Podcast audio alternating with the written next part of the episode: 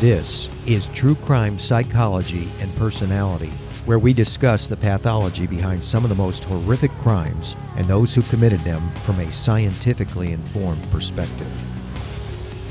I'm Dr. Todd Grande. I have a PhD in counselor education and supervision, and I'm a licensed professional counselor of mental health. Dr. Todd Grande, that's my YouTube channel.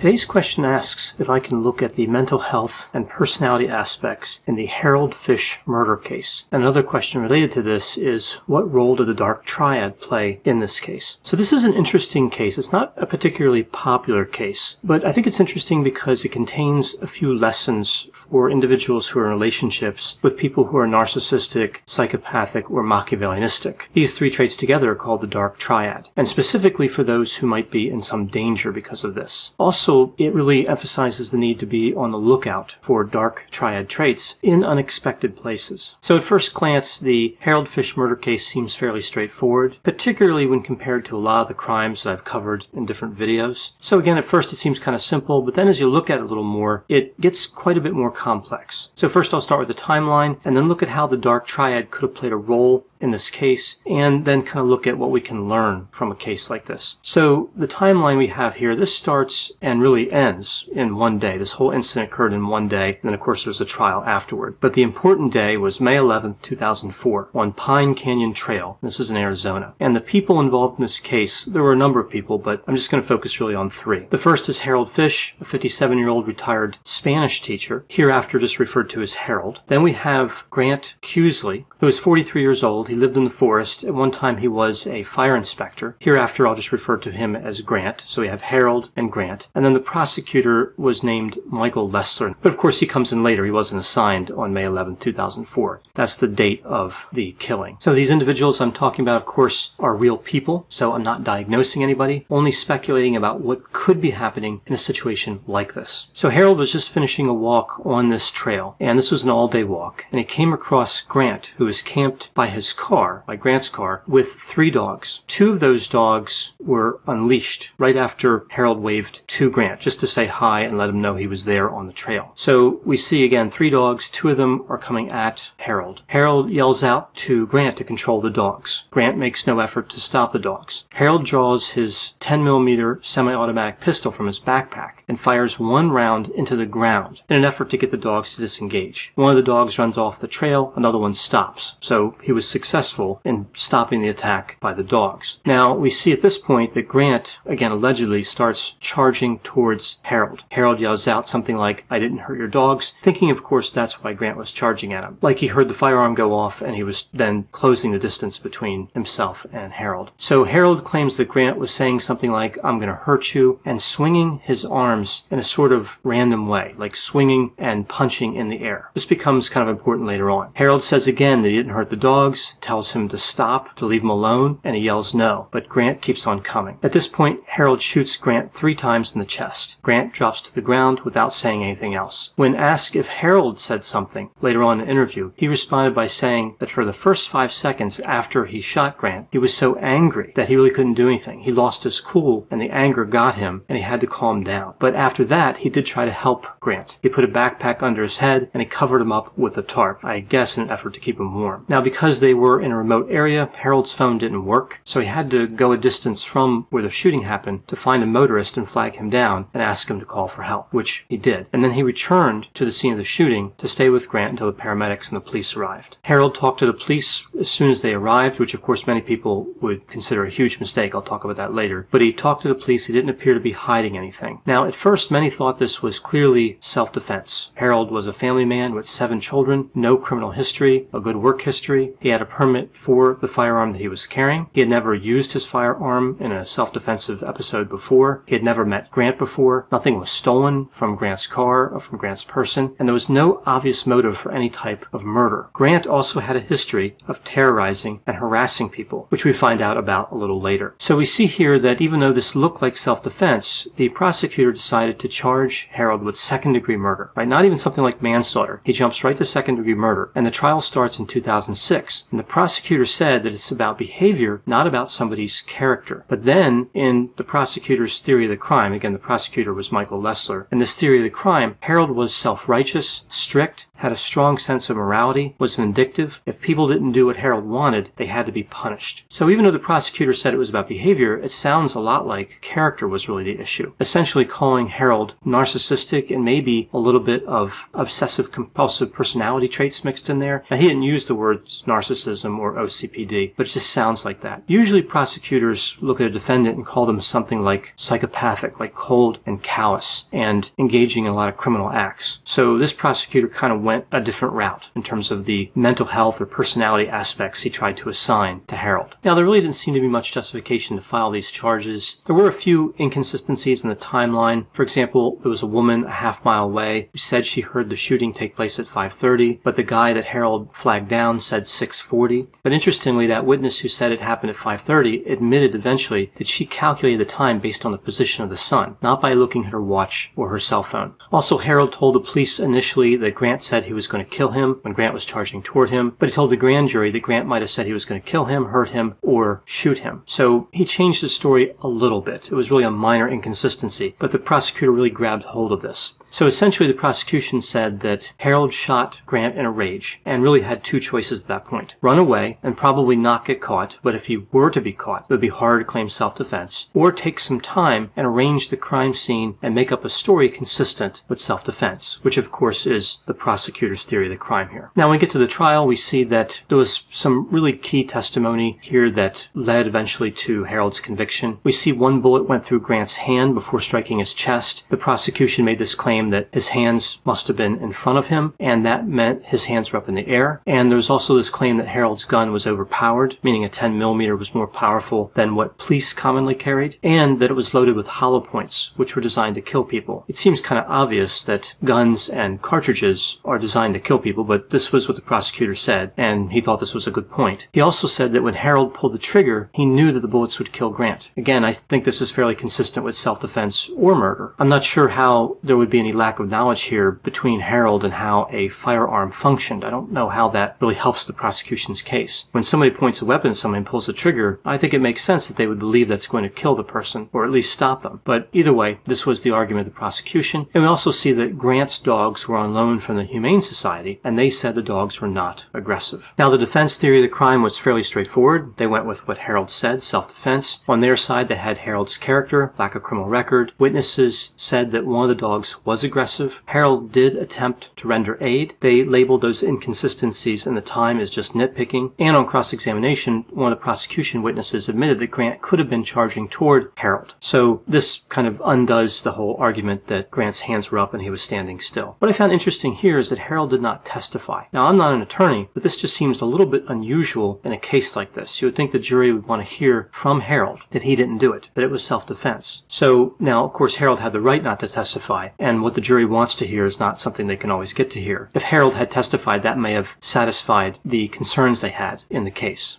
Hi, Vanessa. Hi, Amy. And hi, hi True, Crime, crime fans. fans. We're the co hosts of She Goes by Jane. Every week, we'll be covering the story of a missing or unidentified woman in the United States. Stories you may have heard before, and ones whose stories didn't make it into the news. We've been covering these stories for a while, first in Amy's book of poetry, Doe, and then in Vanessa's documentary, She. But now we want to share them with you here on She Goes by Jane. And each week we'll be joined by a special guest who will read a poem in honor of the women we talk about. Can we say who? We can say who. We'll be joined by actresses like Coco Jones and Gabrielle Ruiz, and musicians like Stephanie Quayle and Kelly Moneymaker, along with authors like Louise Penny and Catherine McKenzie. So check out She Goes by Jane wherever you get your podcasts, or check out Evergreen Podcasts and their true crime channel, Killer Podcasts. We can't wait to bring you these stories. From DNA testing to the Dixie Mafia, Crime Capsule brings you new stories of true crime in American history. I'm your host, Benjamin Morris. Join us for exclusive interviews with authors from Arcadia Publishing, writing the hottest books on the most chilling stories of our country's past. You can find us wherever you get your favorite podcasts or on evergreenpodcasts.com. Crime Capsule History so interesting, it's criminal.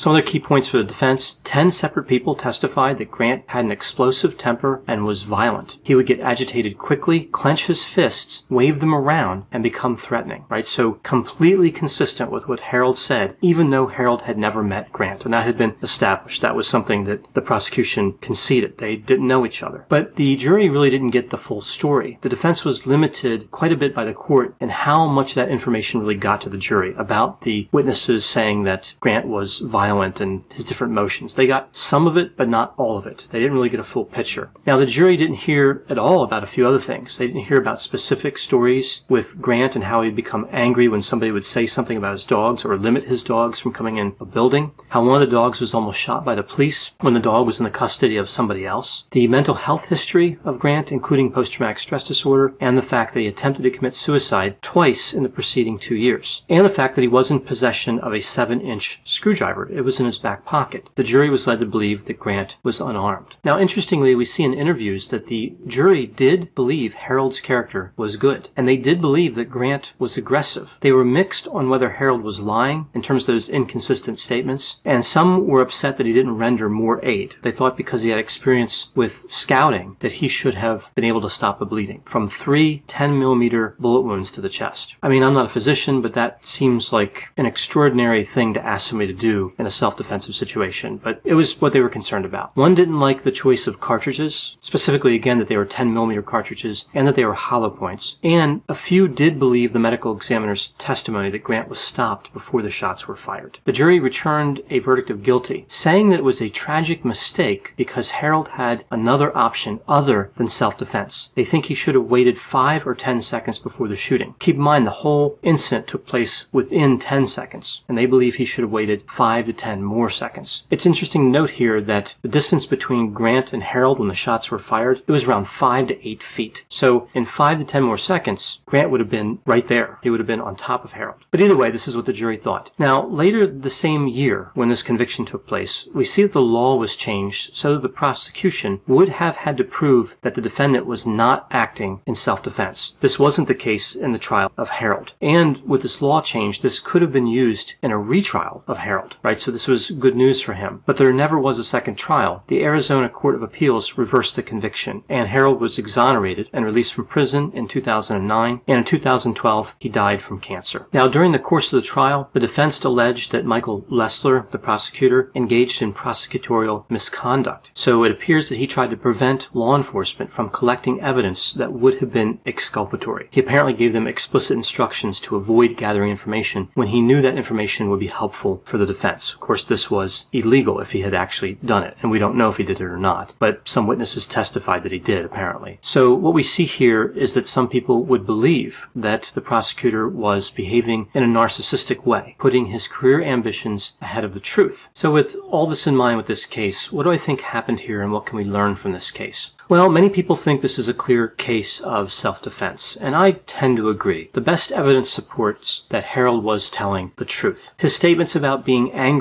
about having to cool down before he could render aid, have upset some people, and I think this is understandable, but some people react to danger with anger and not fear, or the anger is there along with the fear, but they might notice the anger more. Many people believe in this case the prosecutor was way out of line, and his traits were consistent with narcissism and Machiavellianism, two of the three dark triad traits. Now, the out of line part seems reasonable. In terms of whether he was narcissistic or Machiavellianistic, I don't know. Again, I can't diagnose anybody. I can only speculate about what could be happening in a case like this. But some prosecutors certainly are. They do have dark triad traits perhaps driven by a need for admiration, a sense of entitlement, fantasies of success and power, a lack of empathy, and a willingness to manipulate. Now, on the Machiavellianistic side, some prosecutors are opportunistic, cynical, they're good at long-term strategy, and they kind of look out only for themselves. Many prosecutors link the outcome of the case to their identity, so not getting the conviction means somehow that they failed, not that justice was done. Now, that may make sense in this situation, right, with what we see in terms of the behaviors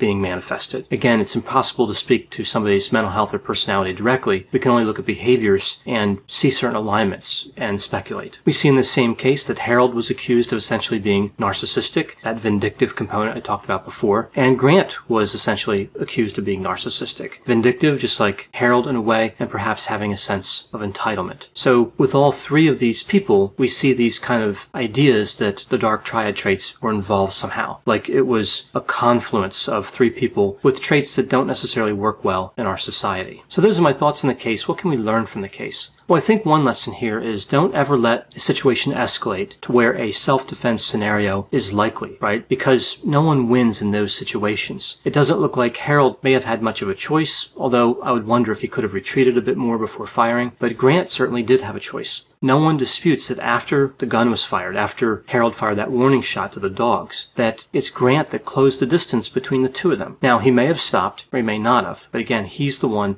that approached Harold. Both sides, the prosecution and the defense, agree on this point. Now, we see that Harold did not know the nature of Grant before he encountered him, or really even after he encountered him. He learned much later. He didn't have the advantage of knowing that Grant may have been violent, aggressive, psychopathic, or sociopathic. Whatever the case was, I don't know, but again, these are things that were said. But many people are able to identify these traits in others. If someone's dangerous and you know it, you have to do your best to avoid a confrontation with them. As we see in the testimony, many people did try to avoid Grant. Another learning point from this case is don't assume that the so-called bad character of somebody will be used against them and so-called good character would be used for somebody. Some people who are in relationships with people who have dark triad traits assume that if something happens like an argument or violence or an outburst, that people will take those dark triad traits into consideration, right? That they'll side with the person who's the victim because the other person has dark triad traits. But we see this is not necessarily the case. The next lesson is always have an attorney present before talking to the police because even if the police are on your side, which is not by any means a guarantee, the prosecutor may not be on your side. It's their job to get convictions. Another point here is that having some sort of evidence like a video or audio would have been really helpful in a case like this. Now, this can only be obtained, of course, in areas where it would be legal, but I think in a park in Arizona, certainly it would have been legal for Harold to have some type of recording device. This wouldn't have been something he would have thought of necessarily in that short time frame, but again, it just speaks to the importance of this type of evidence. This could have all been avoided if he had something like that. So again, where legal, if something can be put into a video recording or audio recording, that kind of removes all doubt about what actually happened, especially when it's just two people and they have different stories. Although, of course, in this case, Grant never got to tell his story because he was killed by Harold, but I think the point still remains valid that concrete evidence is a lot easier to evaluate than someone's testimony. And the last lesson here is that narcissists can be in unexpected places, positions of power and authority, and they often are. People also may believe them. Like we see in this case, the jury believed a lot of things that just made no sense, right? They, they believed things that I don't understand how anyone could have believed in those circumstances. But they were led to believe these things by the prosecution. So we really have to be careful. There's no reason to believe that individuals with dark triad traits are limited in terms of their career opportunities. So awareness and caution is warranted. Another thing here would be that trust has to be earned. A lot of times we think of distrust as bad, right? It's related to vulnerable narcissism. It's related to being disagreeable. But trust has to be earned. Having a healthy distrust of people is not a bad thing. When Harold was in this confrontation with Grant, he probably believed the worst of this was over. It was unfortunate that he killed him, of course, and Harold thought the same thing. He didn't want to be in the situation he was in, but he probably thought that everybody he'd be dealing with at that point would be interested in hearing his story and would believe him and not be calling him essentially a narcissist. But of course, we know that's not what happened to Harold. So this is an interesting case. Again, not a very popular case, but there's a lot of different lessons that can be learned from it. So I think it's kind of a shame it gets overlooked so much. This only involved the death of one person, right? And a lot of times the cases that draw attention are the cases that involve the deaths of many. But again, the lessons are still very important. And the tragedy is still there. The individual here, Grant, lost his life, and that was tragic. This has been True Crime Psychology and Personality from Ars Longa Media. This content is for educational and entertainment purposes only. Ars Longa Vita Brevis. I want to take a moment to tell you about my podcast, Carol Costello Presents Blind Rage. In 1984, a woman named Phyllis Cottle was abducted in broad daylight, tortured, and left to die in a burning car in Akron, Ohio. At the time, I was a rookie reporter covering this horrific story. Since then, I've reported every kind of crime imaginable. I've been able to leave most of them at work, but not this one, the one that buried itself under my skin and stayed put. Phyllis Cottle was a badass woman, and I want to tell you her story. A production of Evergreen Podcasts and signature title of the Killer Podcast Network, you can find Carol Costello Presents Blind Rage wherever you get your podcasts. Discover more great true crime and paranormal programming at killerpodcast.com.